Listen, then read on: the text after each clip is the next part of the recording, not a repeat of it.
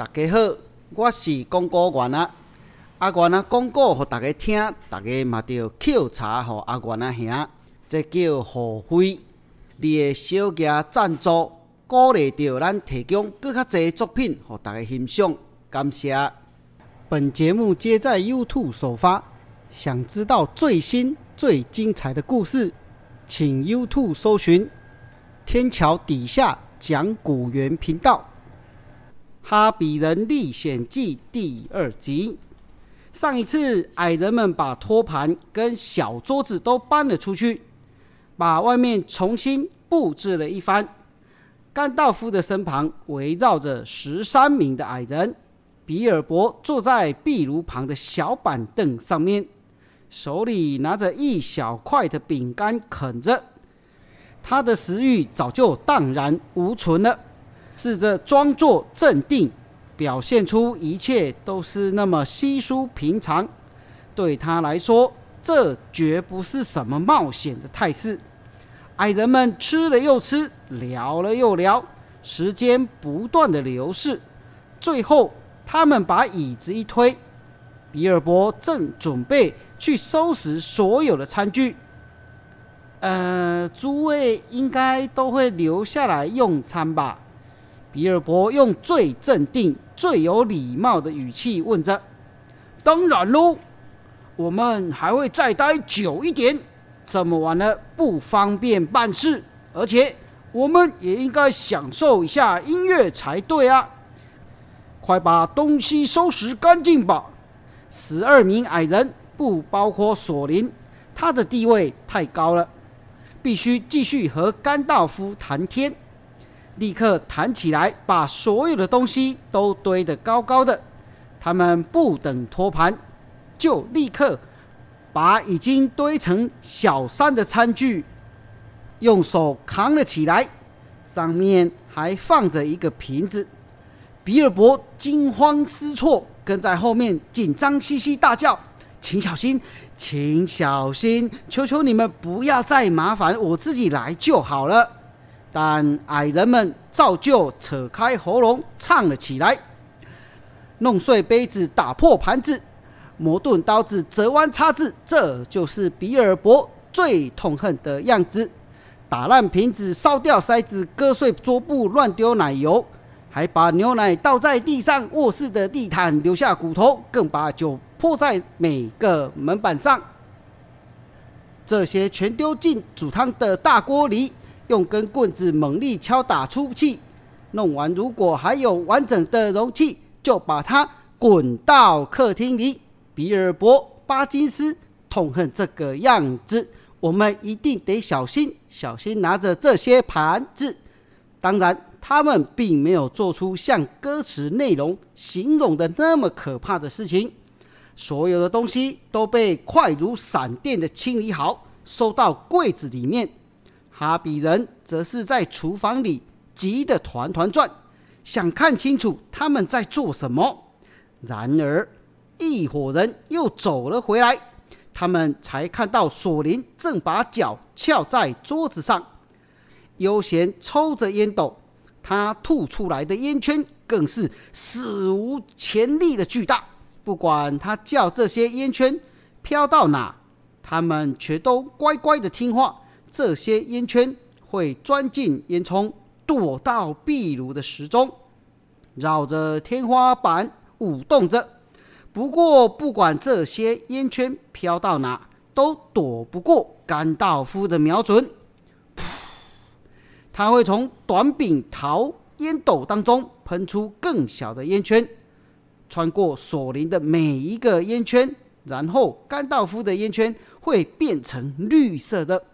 飘回巫师的头上，他的脑袋上这个时候已经飘了相当多的烟圈，在微弱的光线中看起来有一种神秘的感觉。比尔博张大了嘴看着眼前的景象，因为他最喜欢烟圈了。然后他想起自己昨天的班门弄斧，不禁脸红了起来。来点乐器吧。索林这么说，拿出乐器来弹奏。菲利和奇利立刻跑到他们的包包旁边，拿起了两把小提琴。朵莉、诺莉和欧莉则是从衣服里掏出了横笛。庞博从客厅里变出了一个鼓来。毕佛和波佛也走了出去，从放置手杖的地方拿回来几把竖笛。德瓦林和巴林则是说：“抱歉，我们把乐器放在门口了，把我的也一起拿进来吧。”索林说：“他们拿回来了和自己一样高的六弦琴。索林的竖笛则是用布包着，那是一把美丽的黄金竖琴。索林一拨琴弦，甜美的音乐立刻流泻了出来。”比尔博忘却了身旁一切的烦恼，飘向遥远的黑暗大地，看着天上的陌生月光，远离了附近的小河和山丘。夜色从对面小山那边的窗户漂流了过来，壁炉的火跟着闪动着。他们依旧继续演奏着，甘道夫的胡子则是在墙壁下。投射出奇怪的阴影，黑暗笼罩了整间屋子，炉火也慢慢熄灭了，影子跟着消失，但他们依旧继续演奏着，一个接着一个，边演奏乐器边唱歌，低沉的声音吟诵着古代的地底故乡，底下就是他们歌谣的一部分。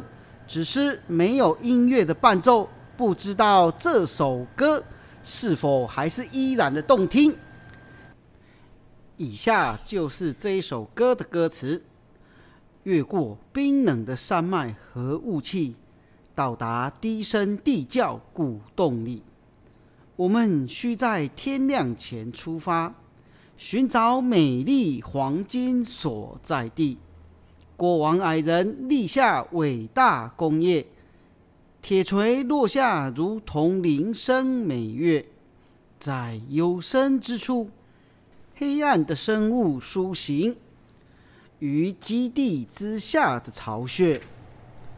远古国王和精灵般的贵族拥有无尽黄金和珠宝，他们捶打锻炼，捕捉四散光辉。藏于宝剑柄上的钻箍，在银项链上挂着；奔流星光在皇冠上镶着。金丝自龙岩，它们捕捉阳光和月亮的光与热，越过冰冷的山脉和雾气，到达低声地窖古洞里。我们需在天亮前出发。寻回继承的远古黄金地，他们替自己打造了美丽酒杯，黄金竖琴无人能窥。他们静静的隐匿许多歌曲，人类和精灵都未赏其味。松树在高地哭嚎，强风在夜里喧嚣，火焰赤红。无情蔓延，树木像火把般狂笑，谷中钟声响亮，人类神情仓皇。龙之眼比火焰更强，毁了高塔和厅房。月光下，山脉烟幕笼罩，矮人听见末日号角声道：逃离厅堂，却又陷入危难。在他脚下，月光依旧在劫难逃。在远方迷雾山脉中悲叹，低声地叫鼓动幽暗。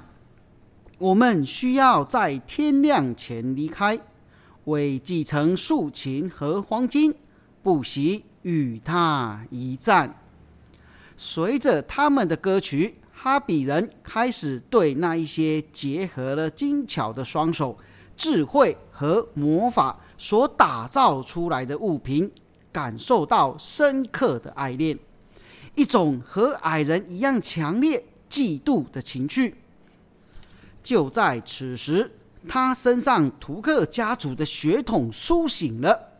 他想要去看看那伟大的山脉，聆听松树的歌谣和瀑布的雄壮，探索洞穴，身上配着宝剑，而不是平凡的手杖。他看向窗外，黑暗的天空星斗闪耀，让他想起了黑暗洞穴当中矮人的宝藏。突然间，小河一边火光闪起。可能是某个人点起的萤火，这却让他想起了贪得无厌的恶龙，坐在他宁静的小山上，把所有一切都以火焰给吞没。他打了个寒颤，立刻恢复了清醒，再度成为与世无争、待底洞的巴金斯先生。巴金斯浑身发抖，站了起来。不太想要去点亮油灯，只想做做样子，躲在酒窖中酒桶的后面，等到矮人全都走光之后才出来。忽然间，他意识到音乐和歌曲全部都停了下来，所有的人穿透黑暗，闪闪发亮的看着他。你要去哪里？索林的口气十分的严厉。似乎已经猜到哈比人心中想了些什么。呃，我我只想点一点点光而已啦，可以吗？比尔博满怀着歉意的说：“我们喜欢黑暗。”海人继续说：“黑暗适合秘密的讨论，在天亮之前还有很长的时间呢。”啊，当然当然。比尔博急忙的坐了下来。他不小心坐上没板凳的位置，却撞上了壁炉旁边的火钳和铲子。小声点，甘道夫说：“听索林要说些什么。”索林就滔滔不绝地开始说了起来：“甘道夫，矮人们和巴金斯先生，我们聚集在这个朋友和同谋者的家中。”这一位最棒、最大无畏的矮人，愿他脚上的毛永不脱落。敬他的葡萄酒和麦酒。他停了下来，换了个口气，顺便希望获得哈比人礼貌的回应。不过，比尔博巴金斯听到同谋者已经吓得不知所措，而“大无畏”这个形容词。更是让他瞠目结舌。本来准备抗议的嘴巴，也只能冒出几个泡泡而已。已经纠结的脑袋，很快的感觉像快烧光一样。因此，索林继续说：“我们在此聚会是为了讨论我们的计划方向和这企图以及政策，还有我们需要哪些工具。”我们在天亮之前就必须踏上漫长的旅程。这次的旅程，我们其中部分的人，甚至是全部的人都可能无法回来。当然，我们的朋友和顾问聪明的甘道夫，他应该是例外。这严肃的一刻，我们已经都很清楚目标。针对可敬的巴金斯先生和几位比较年轻的矮人，这里所指的年轻矮人是奇力与菲利。我们可能必须简短的解释一下目前的确实状况。这就是索林的行事风格。他是一个地位很崇高的矮人。如果时间允许的话。他可以一直这样滔滔不绝地说下去，直到他喘不过气来。而这些话语当中，没有一个字是在场的听众所不知道的。不过这一次，他被粗鲁地打断了。可怜的比尔博再也忍不住了，一听见“可能再也无法归来”这几个字，他就觉得一阵。恶心、反胃和想要大声尖叫。很快的，那个声音就像隧道中的蒸汽炉一般爆发了。所有的矮人立刻跳了起来，还把桌子都给撞翻了。甘道夫立刻用魔杖点亮的蓝光，在这绚丽的光芒当中，所有的矮人都可以看到可怜的小哈比人跪在地上，像一块块融化的果冻或是奶油，不停的发抖。然后他趴在地上，不停喊叫。被闪电打到啦！被闪电打到啦！有很长的一段时间，他们只能从他的嘴里听到这一句话。于是，他们把这可怜的小家伙抱到客厅的沙发上，手边放着饮料。一伙人又继续回去讨论着秘密的计划。这家伙太容易兴奋了。甘道夫在众人坐下的时候说：“有时啊，像这样子发癫，但他是最好的，真的是各中翘楚，像是被逼到绝境的恶龙一样的勇猛啊！如果你真的看过陷入绝境的恶龙，那么你就会知道，用这种说法来形容任何的哈比人。”都是善意的夸大词，即使是用来形容老图克的铮铮铮铮旧公吼牛，也是稍微太过分了点。吼牛它的身形高壮，可以骑乘人类的马匹，在绿原之战当中，他一马当先，冲向格兰山半兽人的阵营当中，只用一根简单的木棒。就干净利落敲掉对方首领高尔夫球的脑袋瓜，他的脑袋瓜飞了一百码之远，掉进了一个兔子洞当中。于是赢了这一场的战争，同时也发明了高尔夫球的比赛。呃，这有一点扯了哈。好，继续。在此同时，吼牛的后代子孙则是奄奄一息。躺在客厅当中，过了一阵子，喝了一点点饮料之后，他才紧张兮兮爬回门边偷听。他正好听到葛罗因说：“呃，这这这这这，你们认为他可以吗？甘道夫，甘道夫，你说这个比尔博很凶狠，是感觉不错了。但是如果他一兴奋就这样子尖叫。”这这这足以叫醒一头恶龙，全家大小啊，会害我们送命的。我我觉得这个听起来更像是害怕呢，而不是兴奋呢。事实上哦，如果不是因为门上的记号，我还以为我们来错地方了。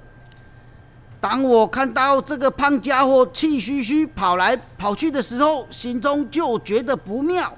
你看他。看起来并不像飞贼啊，反倒像一个杂货店的老板呢。然后巴金斯先生转开了手把，走了进去。图克家族的血统击败了一切。他突然间觉得自己宁可少吃一顿早餐，不睡床上，也要被人认定是个凶猛的家伙。听见胖家伙气喘吁吁的时候，他。真的差点生起气来了，但经过今晚之后，巴金斯会为当时的行为懊悔不已吧？他会对自己说：“呃，比尔博，你你真的是蠢蛋呢！你根本就自作自受，自己送上门嘛！”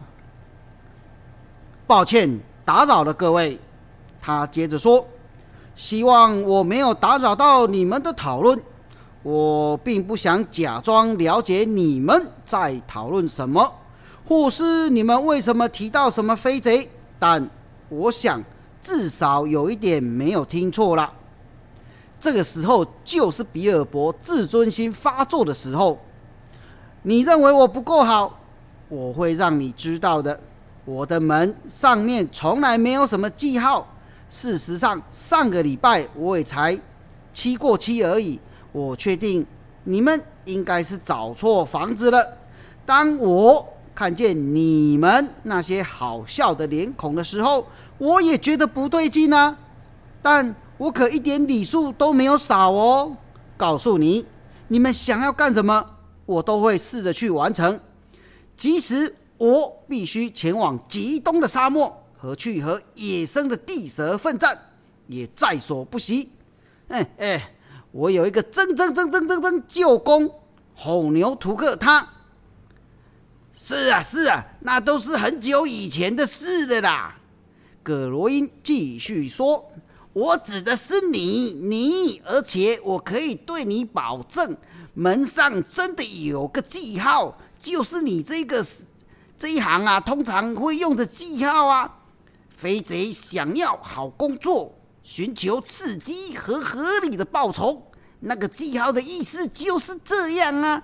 当然，如果你喜欢的话，也可以说是职业保障猎人。有些人就是这样称呼自己。事实上，对我们来说都是一样的。甘道夫告诉我们说，这一带有人想要立刻找个工作。他已经安排好这个星期三下午茶的时间会面。门上当然有记号啊，甘道夫接着说：“就是在下弄的，我当然有好理由。你们要求我替你们找第十四个伙伴，我选择了巴基斯先生。哪个家伙敢说我挑错人，找错房子？”那你们可以继续组成十三人的队伍，好好享受那一种厄运，或者回去挖煤炭算了吧。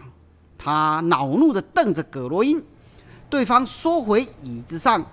当比尔博张开想要问问题的时候，甘道夫又朝着对方挑起了浓密的眉毛，直到比尔博识相地闭上嘴。这才对啊！甘道夫接着说：“不要再争吵了，我已经选中了巴基斯先生，你们知道这样子就够了。如果我说他是肥贼，他就是肥贼。时候到了，自然会是。你们啊，可别小看他，他可深藏不露，连他自己都不太清楚呢。你们将来如何可以活下来？”可别忘了感谢我。啊对了，比尔博，乖孩子，去拿油灯吧，让我们看个清楚。在一盏大油灯的光亮之下，他摊开一张像是地图的纸张。这是索尔所画的地图。索林，他是你的曾祖父。他顺便回答了矮人们兴奋的疑问。这里是通往山中的道路。嗯，我看不出来这对我们有多大的帮助。索林看了一眼之后，失望地说：“我对那一座山和四周的景象都记得非常清楚。我也知道幽暗密林在哪里，也记得那些巨龙生养后代的凋谢荒地在哪里。”山里有个地方标记着红色恶龙的标志，巴林回答，接着再说。可是我们能够到达那边，不需要地图，也找得到他在哪里。有个地方你们都没有注意到，甘道夫继续说，就是这里有个密门，你们看到了西边。这边的符文吗？还有另外一个符文上有一只手指头指向那边吗？这提示的是一个通往底层大厅的密道。以前或许是密道，索林回答着。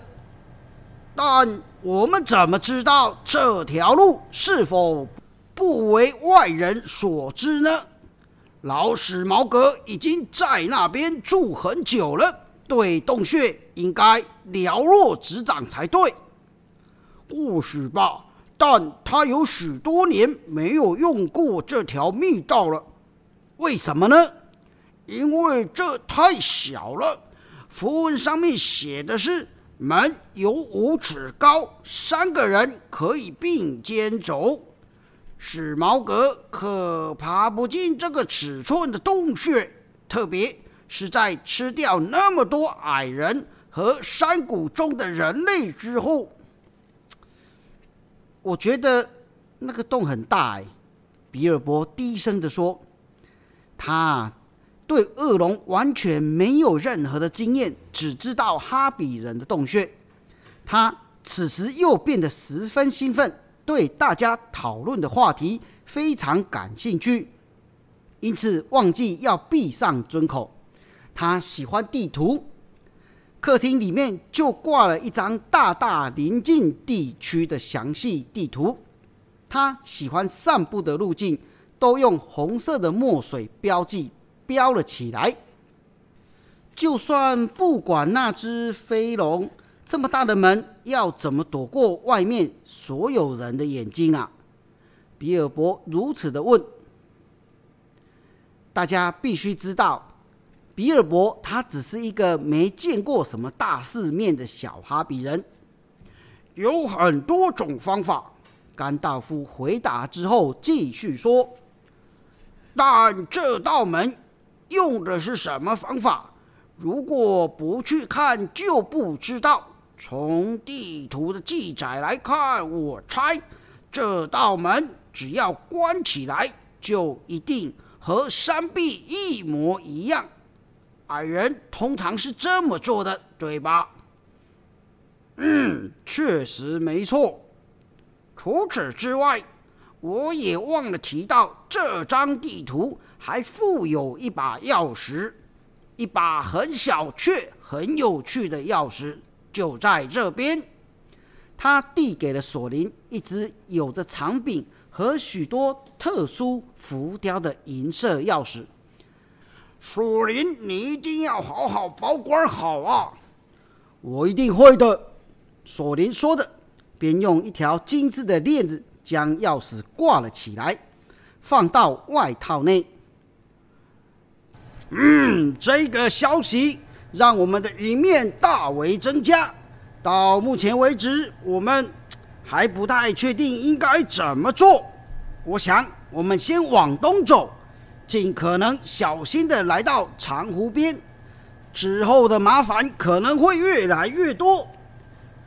如果我对往东走的路够了解，中间我们会花掉很长的一段时间。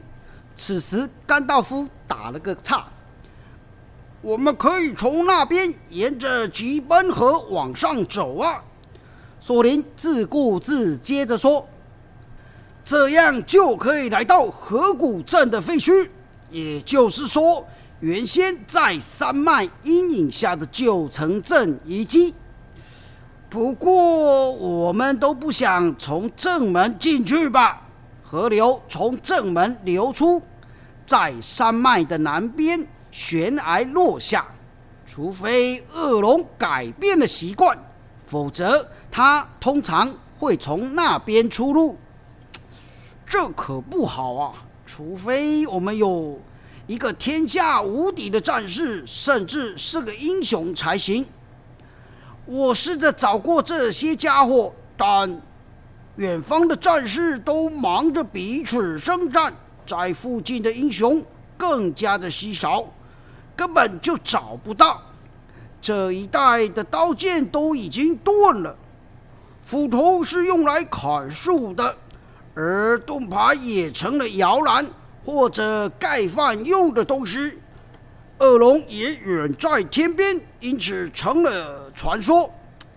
所以呀，我才想要找个飞贼，特别是我想当到了这个秘门之后，为了这样，我才找到这一位确凭中选的飞贼比尔博巴金斯先生。我们继续讨论下去吧，看看能不能拟出什么样的计划来。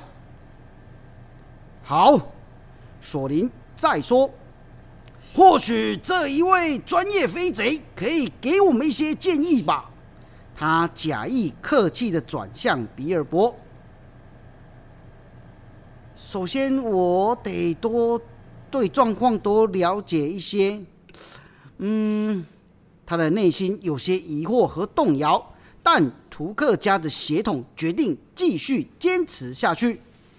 我是说，那些黄金和恶龙，还有还有怎么到那边去？这些东西又又又又又是谁的？等等等这些东西，嗯呃嗯。天哪！难道你没有看过这张地图吗？索林惊讶的说：“你也没听过我们的歌曲吗？我们刚刚已经讨论了快一多个小时了。”嗯，随便啦。我希望你们能够解释的更清楚一些。他耐心的换上。半正式的态度，并且试图露出镇定、专业和冷静的态度，想要符合甘道夫对他赞美之词。